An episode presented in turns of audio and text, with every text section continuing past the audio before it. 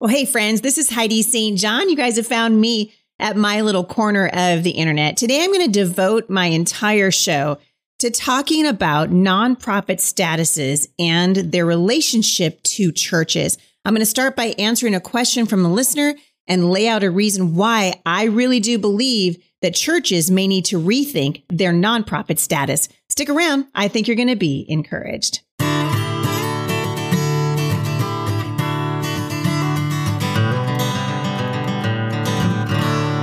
Well, hey, everybody. I hope you're doing good today. Before I jump into the meat of my podcast, I want to thank you guys so much for listening to this show, for leaving reviews for it over at iTunes. We really appreciate it. This, your reviews have really helped to catapult this show uh, into the top 100 podcasts for Christianity over at iTunes. So I thank you guys for that very much. I wanted to let you know that I am going to be in Downey, California at Calvary Chapel Downey, June 13th through 15th for the CHEA conference. That's the California Home Educators Association. I have been privileged to keynote there several times over the years, and I'm really looking forward to going down again. I'll be down there with several of my children and my husband, and so I hope you guys will come and and uh, say hello. I love to hug your neck out on the road. I had a great time in Indianapolis just a few days ago uh, speaking at a fundraiser for the Indiana Homeschool Association. And we spent quite a bit of time talking about why I think it is so important that you begin to really get behind organizations like IAHE that are doing the hard work of maintaining your freedom in home education. Um, I believe people ask me all the time, you know, do you think that homeschooling is become going to become illegal? Well, the answer to that is I don't know. But are people going to try? You betcha. They're absolutely going to try.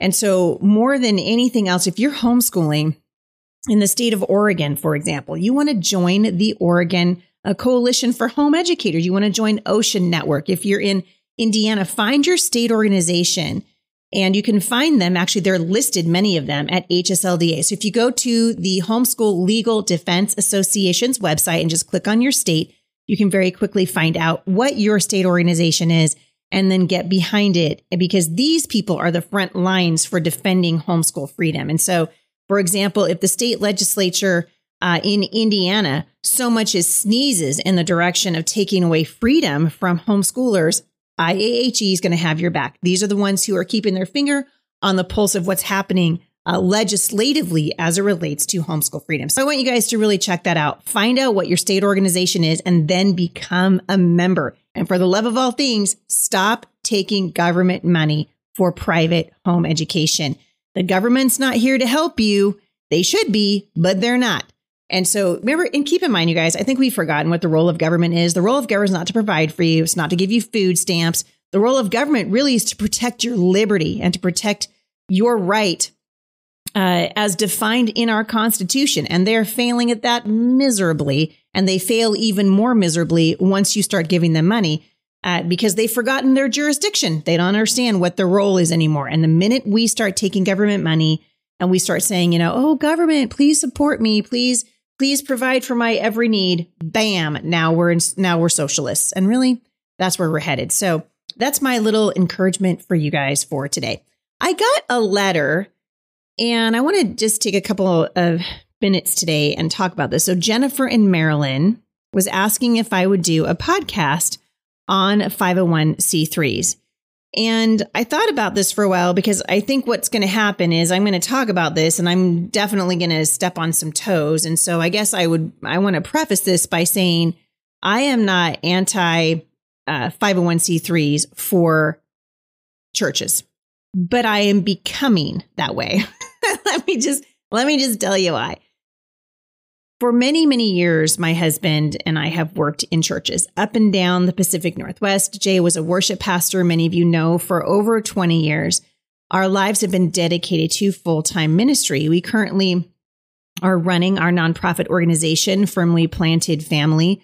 And we have been dedicated to speaking the truth to the culture, to believing that the Bible has the answers to the to everything that we're struggling with. The Bible says everything that pertains to life and godliness, the Bible has the answers to. Uh, the Bible teaches us that the wages of sin is death. It's the Bible that tells us what marriage is. It's the Bible that outlines um, how we will flourish sexually as human beings.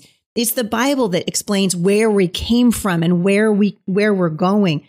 Uh, it's God's word that has the answers to everything that all the struggles that we're facing uh, in this world. We can find the answers to in the Bible. It's the reason why I started um, Faith That Speaks, which is previously known as Mom Strong International. It's the reason I write books. It's the reason that the nonprofit organization has turned its attention to planting homeschool resource centers because we recognize that the culture is literally lying to our children.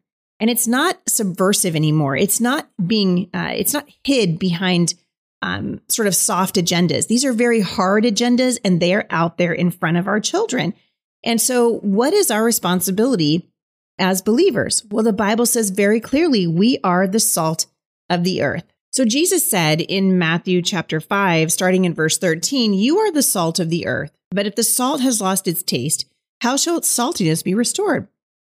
It is no longer good for anything except to be thrown out and trampled under people's feet. You are the light of the world. A city set on a hill cannot be hidden, nor do people put a light on a lamp and put it under a basket, but on a stand, and it gives light to everyone in the house. In the same way, let your light shine before others, that they might see your good works and do what?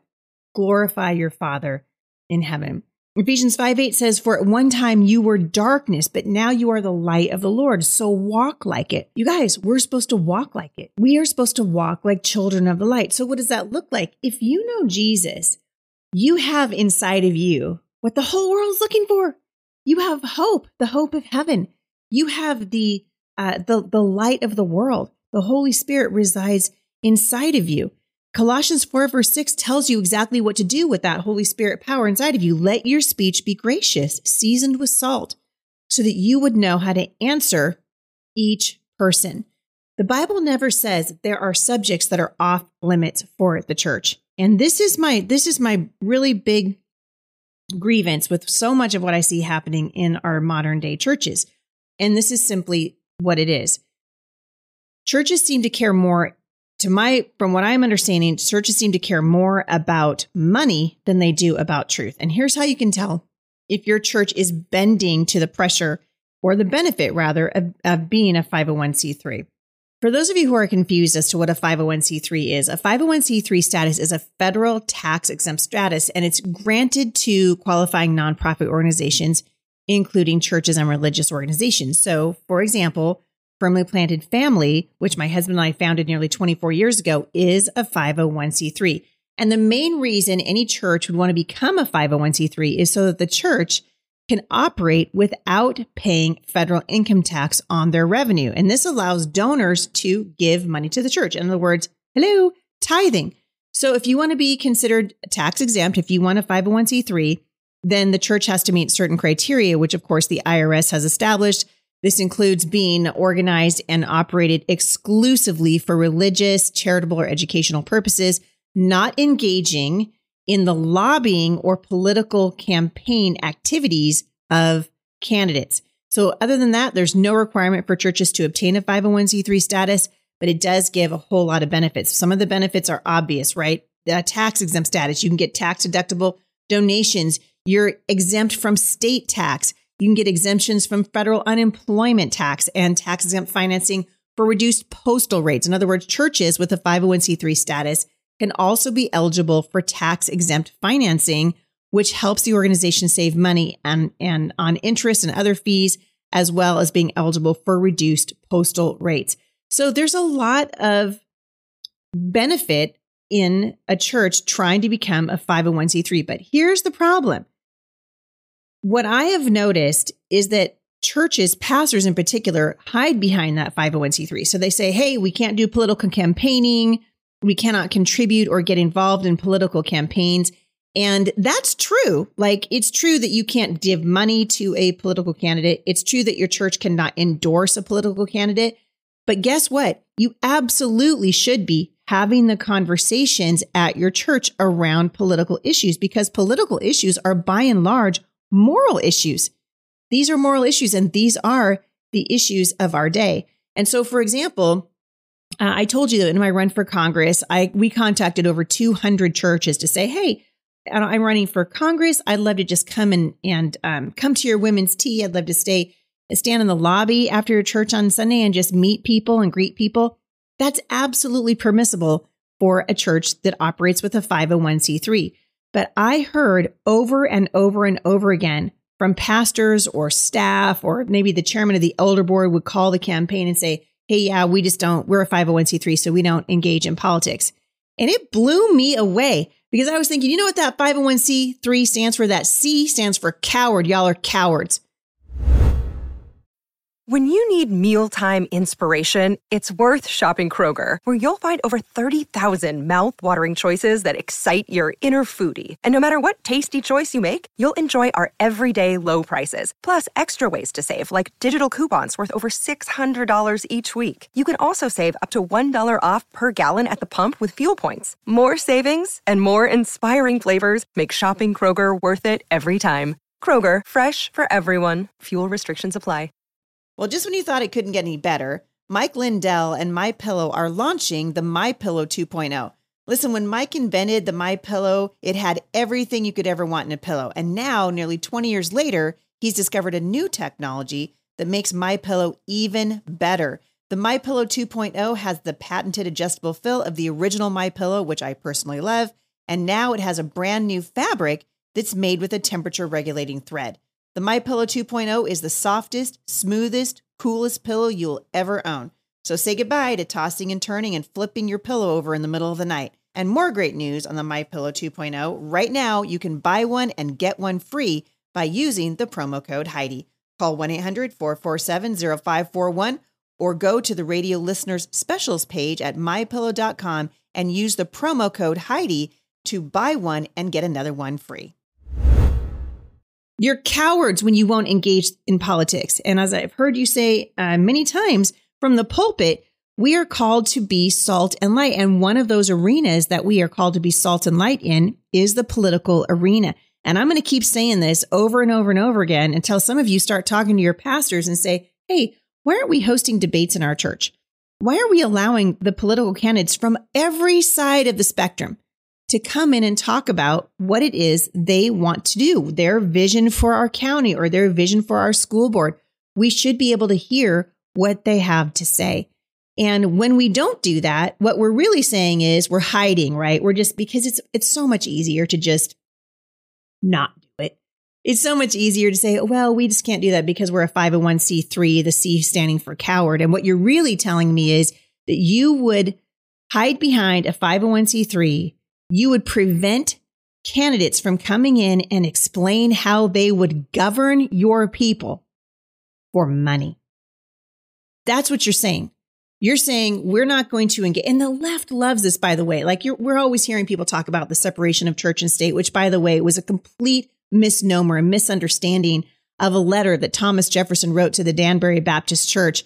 And he was actually saying the opposite. He was saying that the church should be involved in the political discussions. And I'm I'm down, right? Churches should not be uh, endorsing. But you know what? The endorsement should come from scripture. Whatever's good, whatever's right, whatever's lovely, whatever's of good repute, whatever, whoever has the good reputation, the people of character, the men and women of character, character should matter.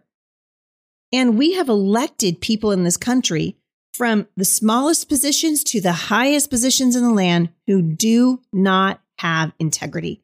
They lack character.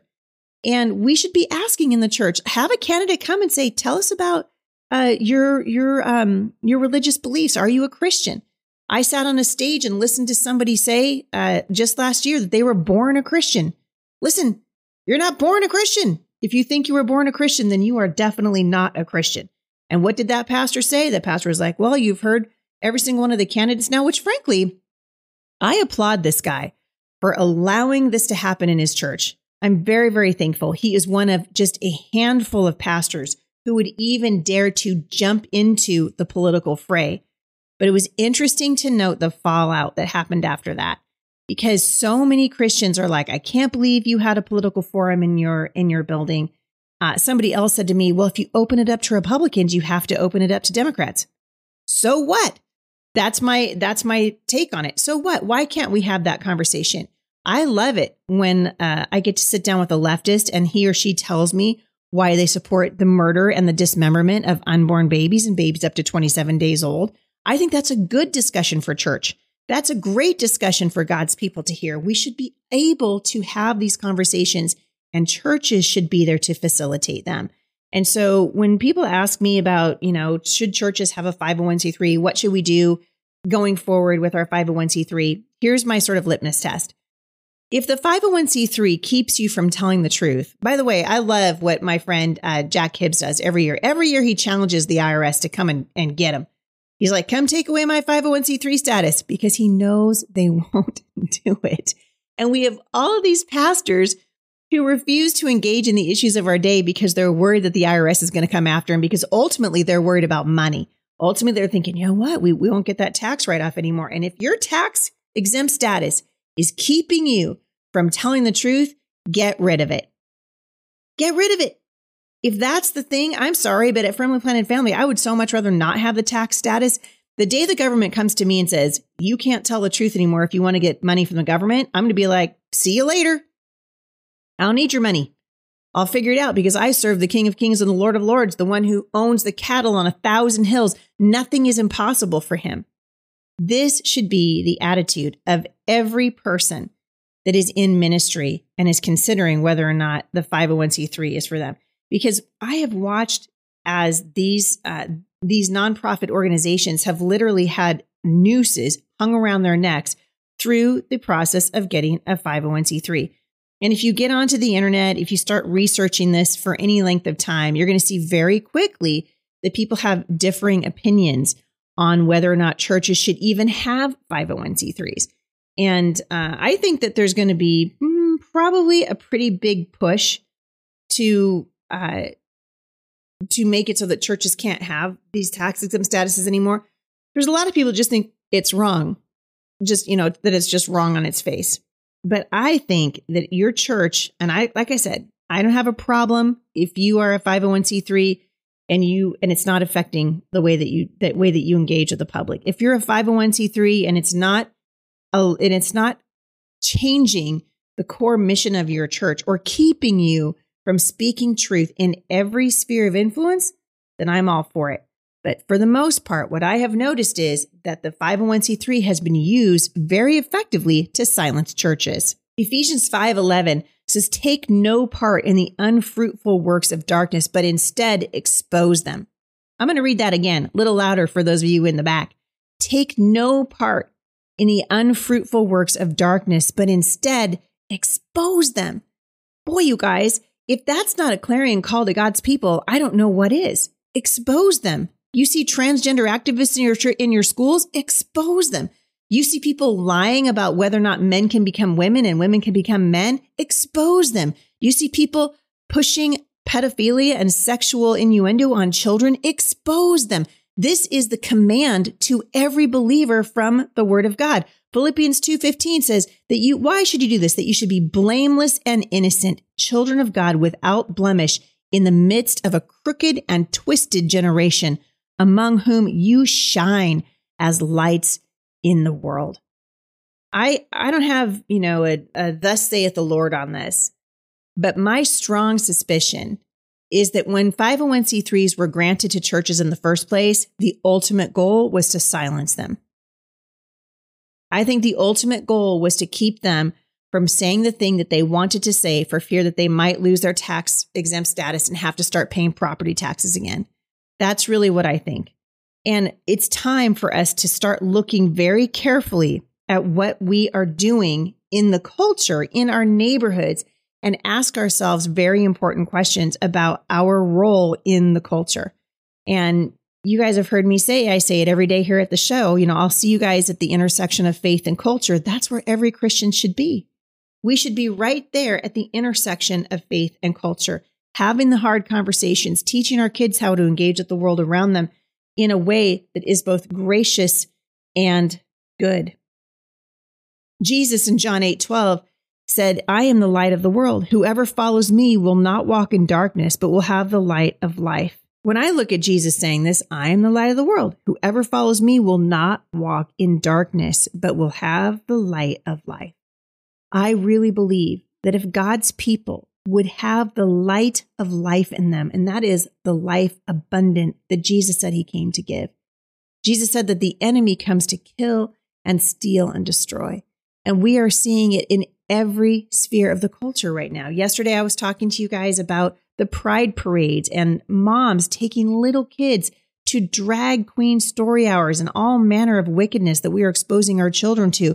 And God says that our role in all of this is to expose what is evil. And if that's not the role of the church, I don't know what is. Our role as believers and the role of the church is to proclaim the gospel boldly and without apology. This was what the apostle Paul said.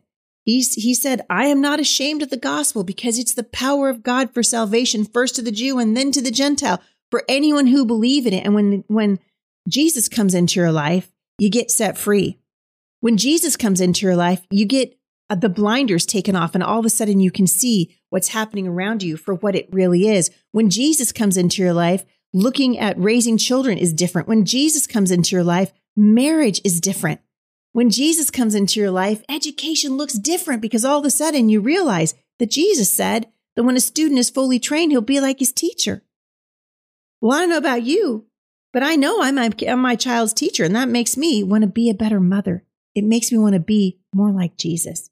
That should be the attitude of every Christian on the face of the earth right now to say, Father, help me be the salt and light that you would want me to be. And if your 501c3 tax exempt status is keeping you from walking in right relationship with the Lord, if your pastor is refusing to talk about cultural issues, if he's hiding behind his tax exempt status or your church elder boards, if you hear more about what you what might happen if you lose your 501c3 than you do about issues that are raging in the culture right now they're injuring our children, it's probably time to find a new church. If you're hiding behind your 501c3, remember this the C in 501c3 stands for coward. It stands for coward. And the only way that we can redeem that is if the C begins again to stand for courage. Courage is contagious. Billy Graham said that when one man takes a stand, the spines of others are often stiffened. Courage is what is required in the culture right now.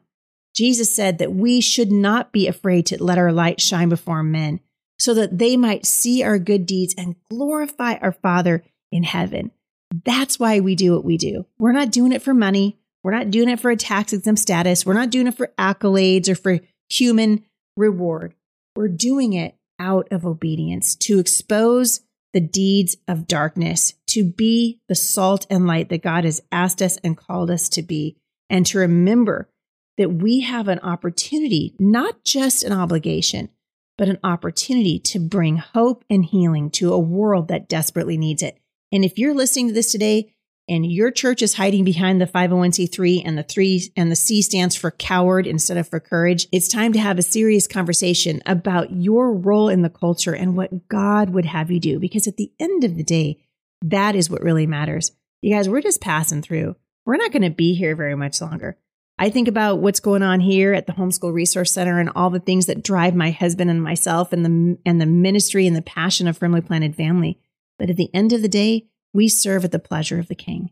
We serve here for as long as the Lord of Heaven's army says, Jay and Heidi St. John, I want you to serve me in this capacity. That should be the heart cry of every believer.